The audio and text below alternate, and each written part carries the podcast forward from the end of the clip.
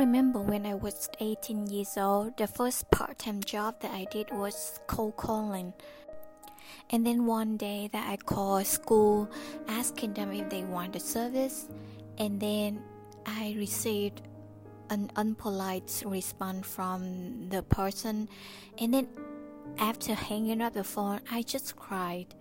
And at that time, I know that I hate cold calling. And I promised myself that I will never do sales call again, or I will approach people that don't know anything about me, or they don't have any needs for the service. And I don't want to try and to convince people to use my product or to use the service. So that was the first experience that I know that the um, cold calling and the masculine type of selling is not a good fit for me. I'm more of a person who do feminine business. I have this definition of feminine business and masculine business. So feminine business is something that you create things and service and then you attract people come to you and your ideal customer they will make the decision and maybe they will close you on the sales process. Your job is to create a funnel, marketing funnel, and market and a sales funnel, so that people know if the service that you offer is a good fit for them. And also, the marketing message needs to be really clear and also very consistent. Because I had a bad experience with selling on the phone, do cold calling. So at that time, I thought that maybe I'm not a good salesperson, or also I cannot do sales, or also I'm not suitable to do business because if you want to do successful business, you need to be really good at sales. And then when I was 23 years old, opening my company, and I had like 500 and 600 sales in just two or three months, then I realized that it's not about the sales skill, but it's it's about what type of selling skill that fits you. And I call my way of sales is feminine selling. With feminine selling, it's more about nurturing the prospects, and um, you need to know what the person needs and their problem and their pain points, and then try to think about a solution or think about a service that you can do to help the clients to get their results Feminine selling is not about a number.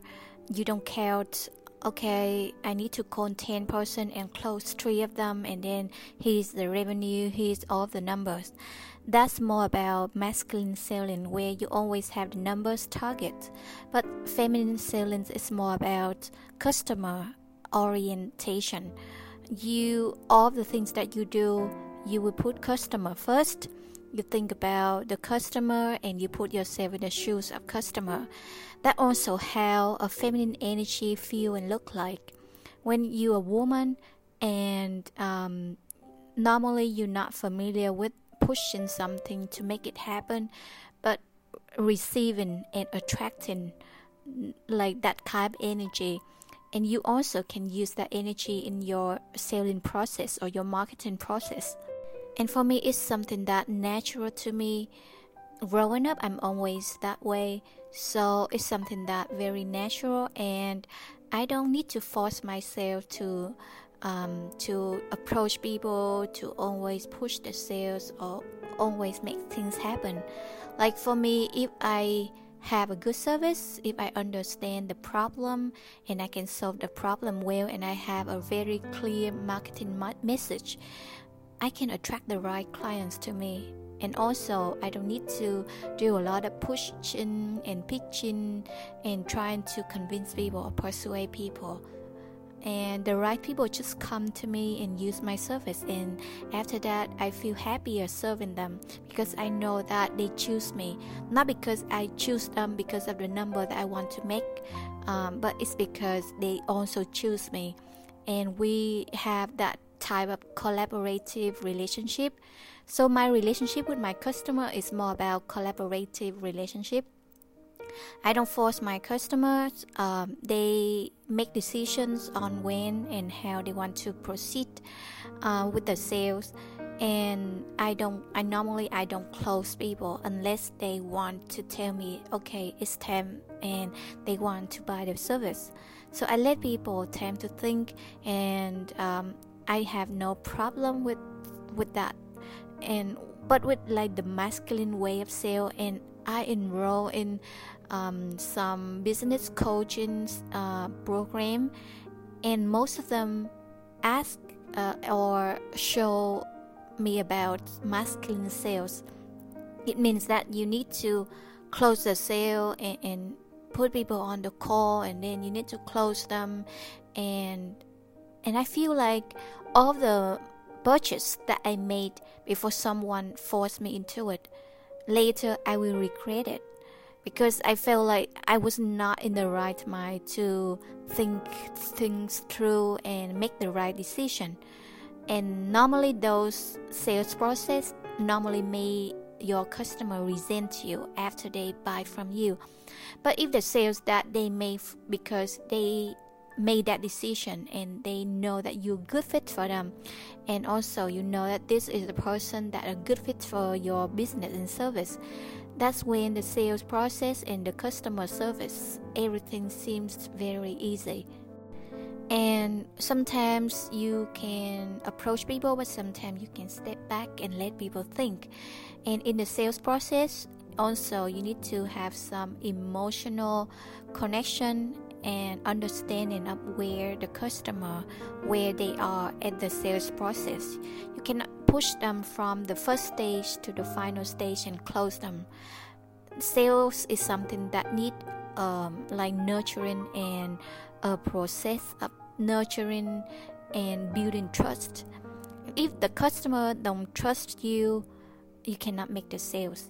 So selling for me in the feminine ways it's not about the number um, it's not about the target it's not about the money but it's about the service it's about the fulfillment and satisfaction.